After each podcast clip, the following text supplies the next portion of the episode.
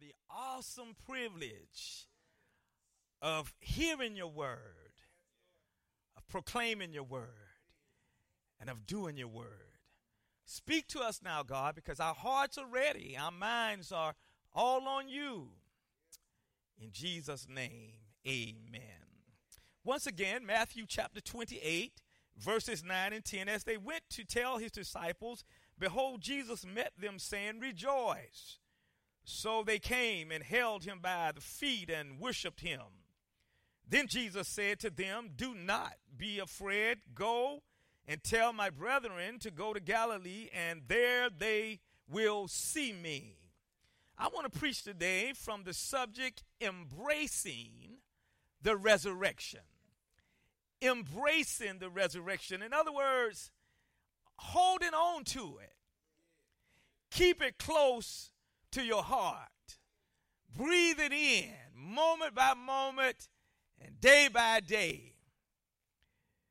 On last Sunday, Christians all around the world celebrated the blessed resurrection of our Lord and Savior, Jesus Christ.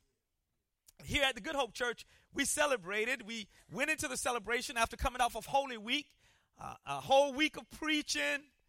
And then came Sunday morning, and we had the uh, 6 o'clock, the sunrise service, the 8 o'clock service, and then the 11 o'clock worship. And it was a great celebration. Great crowds all week long, and great crowd sunrise service, and great crowd at 8 o'clock, great crowd at 11 o'clock. People were rejoicing, great singing, great preaching, great, great, great. Wonderful time. It was almost as though our church was in revival. Amen. But what now? Where do we where do we go from here?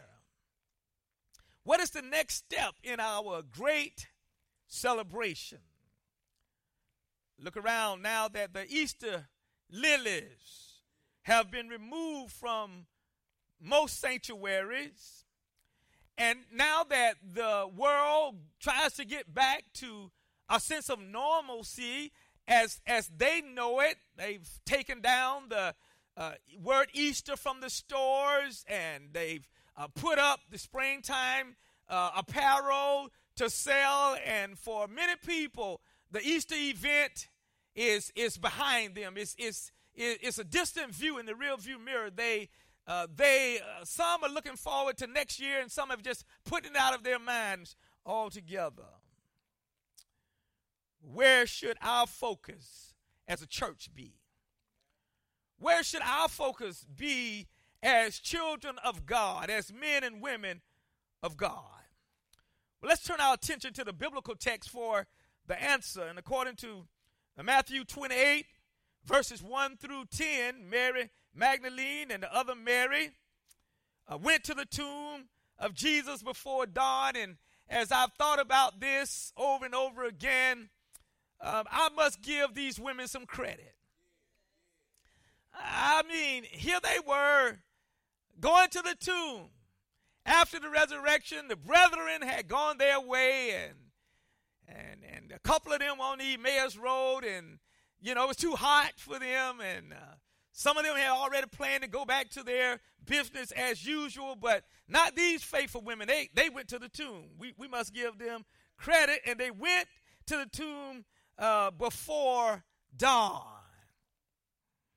And I want to commend you women of this church uh, for your faithfulness. Uh, I mean, this 8 o'clock crowd, this is a faithful crowd. I mean, all week long you work, and I'm, I'm amazed that, that here you are, 8 o'clock, ready for worship on, on Sunday morning. It's amazing. Well, these women were there Mary Magdalene, Mary and, uh, and, and Mary Magdalene and other Mary. And when they got there, they were met by an angel, kind of took them by surprise. They really didn't expect to see anyone there. They were met by an angel of the Lord. An angel told them that he's alive, that, that he has risen. This was beyond their wildest imagination. Even though Jesus had told them it would happen, they, they were still just so taken back by the whole experience. They were just awestruck by this whole experience. The angel told them he's alive. He has risen as he said. And then the angel told the women not to tarry, not to stick around the empty tomb. I mean, there's nothing here, you know. He's he's gone. Don't tarry, but go quickly and tell his disciples that he's alive. And not only that he's alive, but he will meet them in Galilee.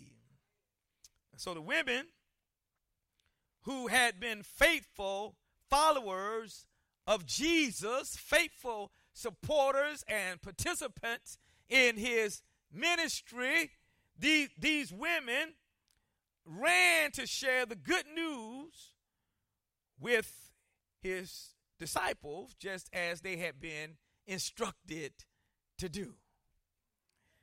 And so while they hastened to share the good news of his resurrection, while they ran to, to tell this good news that he's alive, Jesus, the Bible says, met them. And when he met them, he said to them, Rejoice. And verse 9 says, So they came, held him by the feet, and worshiped him. Imagine that scene.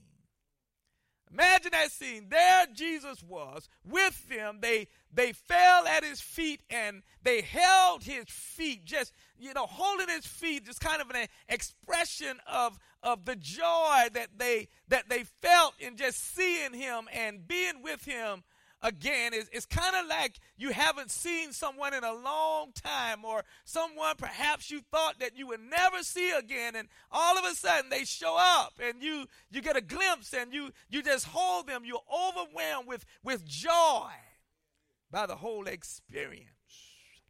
The women bowed at the feet of Jesus and they worshiped him thus revealing the first aspect of embracing the cross, the, uh, the, the resurrection, rather, the first aspect of keeping the resurrection close to your heart.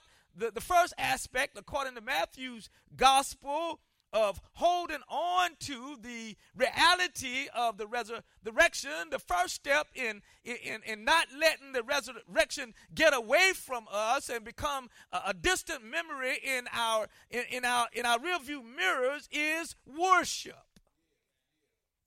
So they came and held him by the feet and worshiped him. The women bowed down at the feet of Jesus and worshiped him, thus revealing the first aspect of embracing the cross, the, the, the resurrection, rather, the first aspect of embracing the resurrection, as verse 9 of the text points out, is adherence to his worship. That's the first point.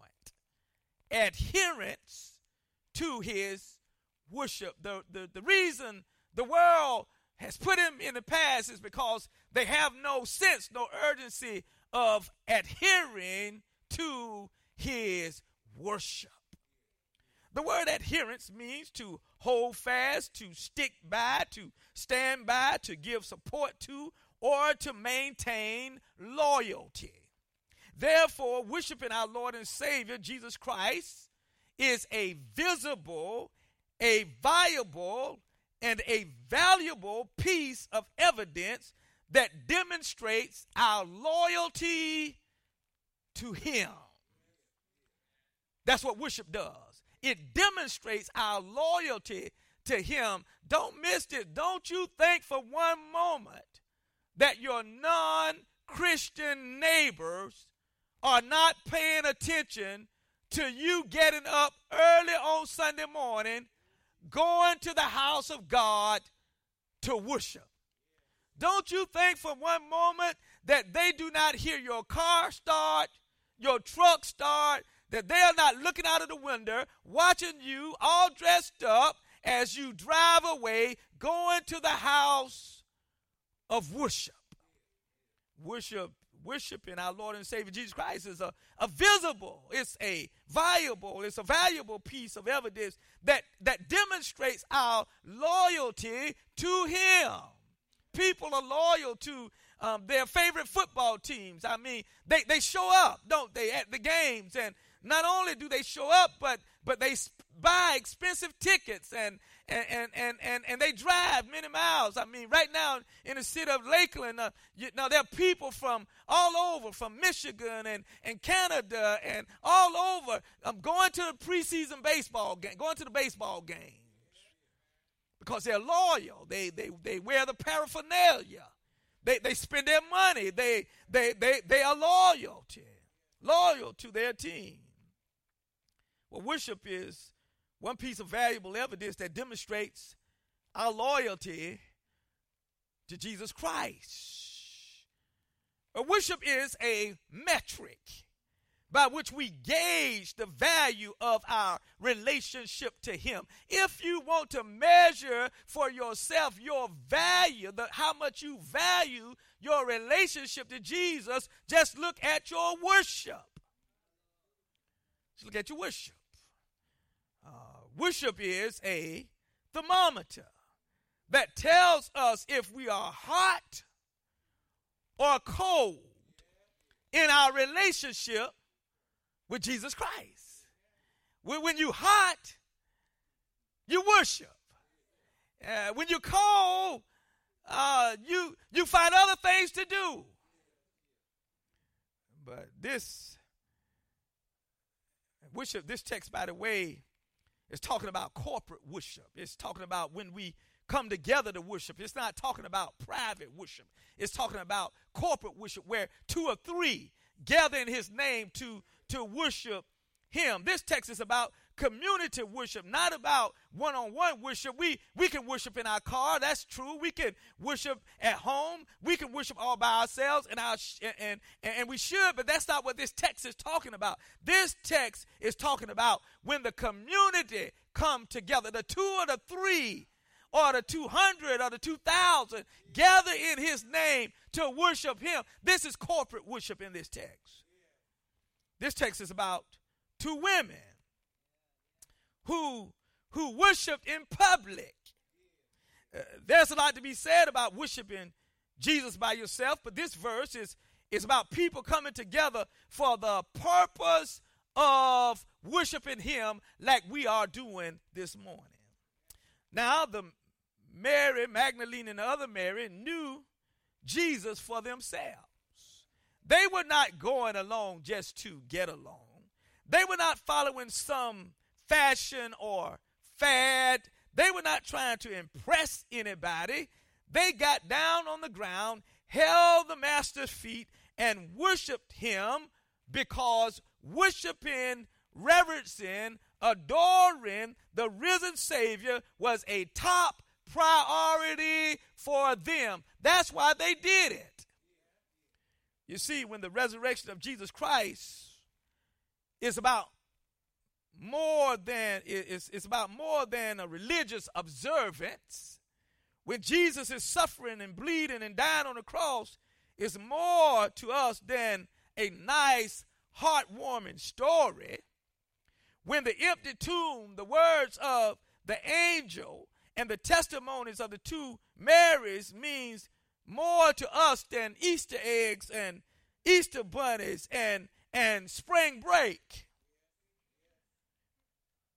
when we recognize that uh, who Jesus is, we will have a passion to worship.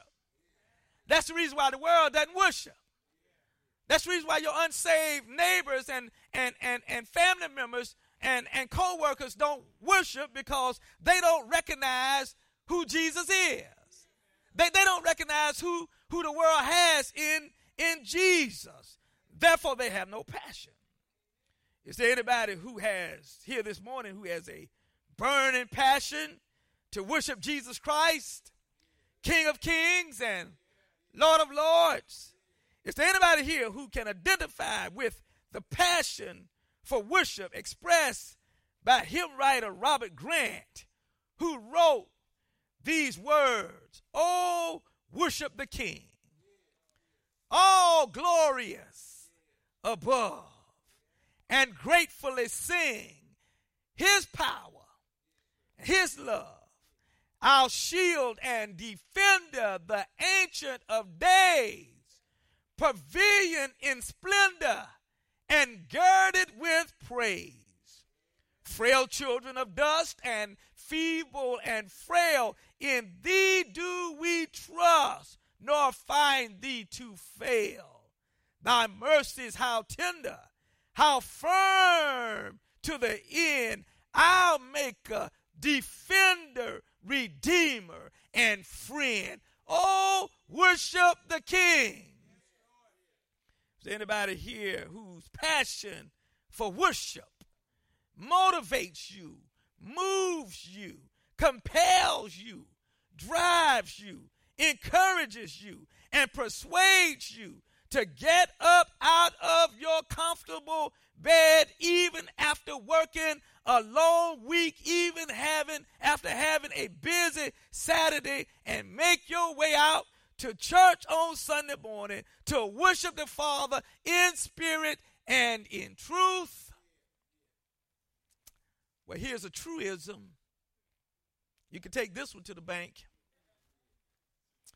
If we don't have a passion for private as well as public worship, after all God has done for us, after He has blessed us and kept us and made a way for us out of no way, if we don't have a burning desire to follow the mandate of Hebrews 10 25 to assemble ourselves together for worship, if we can take it or leave it. That is to say, if we can take or leave coming to church on the Lord day, Sunday morning, depending upon what time the game starts, or who's playing, or if the fish are biting, or if the company picnic is going on, or if family or friends are coming to town, if we can, in good conscience, without regret, remorse, sadness, if we can give up our worship, adoring, praising the name of Jesus, who hung on Calvary's cross, suffered, bled, and died in order to pay our sin debt. If we can give that up with ease, something is seriously wrong. It's wrong. Something is wrong. If we can't give God praise in his house on the Lord's day with our able bodied selves, something is wrong because embracing the resurrection is about worship. The second aspect of embracing the resurrection is acceptance of his word. Look again at verse 10. Jesus said to the women, Do not be afraid. That's his word.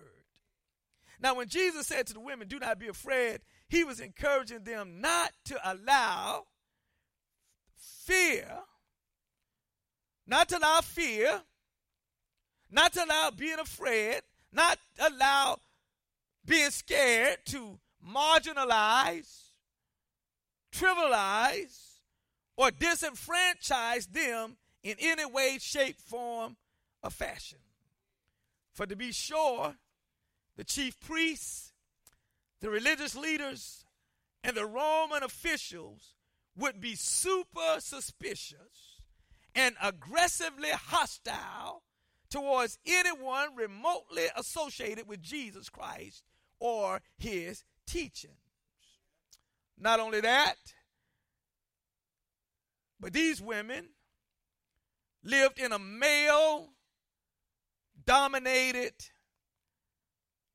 orientated society where their voices and their views would not be immediately appreciated or welcomed.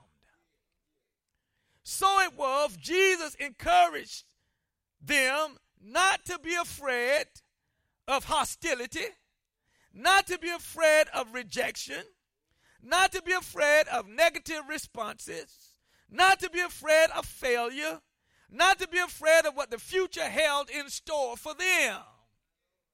Likewise, Jesus says to us, do not be afraid. Do not fear the future. Do not fear hostility. Do not fear rejection. Do not fear negative people and negative responses. Do not fear negative politics and negative economics or negative worldwide events. Do not fear because our hope and our trust is not in the world or in the world system. Rather, our hope is in Jesus, the resurrected Lord and Savior. He is our firm foundation who says to his church and to every born again believer in him these words do not be afraid. You know what he said? Do not be afraid. As a seminary student, one of my favorite hymns in chapel, as we had chapel every every week, we had a professor or a guest preacher, and, and we came into our senior year. All of us had to preach a senior sermon before the student body and before the the uh, faculty and staff. It was a part of of a graduation requirement. And for three years, I attended chapel. And, and one of the songs I kept hearing over and over and over again stayed with me even to this day. And I used this song as I presented my senior sermon at Virginia Union University School of Theology back in 1981. The song is entitled How Firm a Foundation. There are five verses. I won't share them all, but I want to share just a couple of the stanzas so you'll get what Jesus means. That you, you get what I'm saying to you about not fearing, because He is our firm foundation. Uh, the song remains to this day one, one, of, one of my favorites because it reminds me of the power of God to protect all of those who put their trust in Him. Listen to the profound and prolific words. How firm a foundation, ye saints of the Lord, is laid for your faith in his excellent word. What more can he say than to you he has said to you who for refuge to Jesus has fled? Here it is. Listen carefully. Fear not. I am with thee. Oh, be not dismayed, for I am your God and will still give thee aid. I'll strengthen thee, help thee, and cause thee to stand upheld by my gracious, omnipotent hand. The hymn writer goes on to record the soul that on Jesus has leaned for repose. I looked that word up, it means rest. I will not, I will not desert to his foes that soul through all, though all hell should endeavor to shake. I'll never, no, never, no, never forsake. That kind of courage that kind of confidence instilled in the women the power to move forward. And that's the kind of courage and confidence that Jesus still instills in us who will take him at his word. Embracing the resurrection means taking him at his word. Whatever he said, hold it close to your hearts, moment by moment and day by day. Thirdly and finally, today, the third aspect of embracing the cross is being active as his witness. Jesus said to the women in verse 10b, Go and tell my brethren to go to Galilee and there they will see me. Now, after the crucifixion of Jesus, the disciples obviously felt it was their best interest to get out of Dodge. So they went into hiding. After all, they had witnessed the unjust trial and the brutal murder of Jesus on the cross. They were dejected, they were depressed, they were disillusioned, they were now a despondent group who needed to hear that Jesus was alive in Galilee. And if they wanted to see him, they had to go there. So it was, these women embraced the resurrection. And so doing, they went to the brethren and they told the story. They said, Jesus is alive and he will meet you in Galilee. Now, I don't need to tarry long here or belabor the point that we live in a city, in a state, in a nation and in a world where people need to hear the story. They need to hear some good news. We have a friend that lives in Maryland and she's been teaching for a number of years, and she told us some years ago that on Monday morning she tells her children when they come in the classroom, tell me some good news. Don't bring me no bad news. Tell me some good news. Well, ABC, NBC, CBS, Fox, as well as their affiliates, are dedicated to sharing bad news. Most of the headlines you read now dedicated to sharing bad, bad, bad news. Tune in and you can watch and hear bad news 24 hours a day, seven days a week.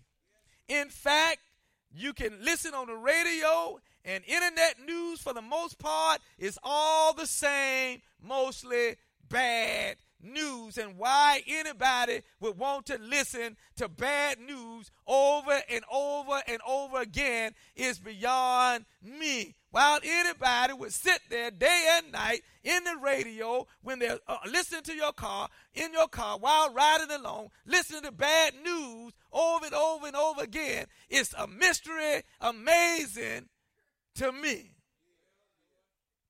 But people do it all the time. But Jesus, according to the text, is calling those of us who know him, who trust him, who genuinely love him, to share his good news. Tell them some good news. People got a lot of problems. Tell them some good news. Some folk are sick trying to trying to get well, looking to God to, to heal them. Tell them some good news. People want to hear some good news. Jesus wants us to share hope with the hopeless, peace with those whose lives are in turmoil, joy with those who are wallowing in self pity and sorrow and defeat. He wants us to tell the story of a Savior who more than 2,000 years ago left his home in heaven, came down to earth, lived among men, women, and children, a Savior who healed the sick, raised the dead, saved the lost. Tell the story of a Savior, Savior who died on Calvary's cross, not for good people but he died for poor, wretched, undone sinners like me and like you, like every one of us. Tell the story of how he was buried in a borrowed tomb. Tell the story of how God raised him from the dead on the third day, Sunday morning, with all power given unto him. Tell the story of how he still seeks and saves the lost, no matter who they are, where they are, what they've done. Jesus is still saying, Tell them to meet me in Galilee. In other words, meet me right where they are by confessing their sins and looking to me. Tell the story of how he is the author of love, joy, and peace, and patience, and kindness, and goodness, and gentleness, and self control. Tell the story of how there's still room at the cross. Although millions have come, there's still room for one. Find somebody this week and tell the story that there's room at the cross for you. ABC not telling it. NBC can't tell it. CBS won't tell it. Fox won't tell it. But Jesus said, You tell it. Because he saved you. You tell him. Embracing the cross means telling the story he lives. He lives. Christ Jesus lives today. You ask me how. Know he lives. He lives within my soul.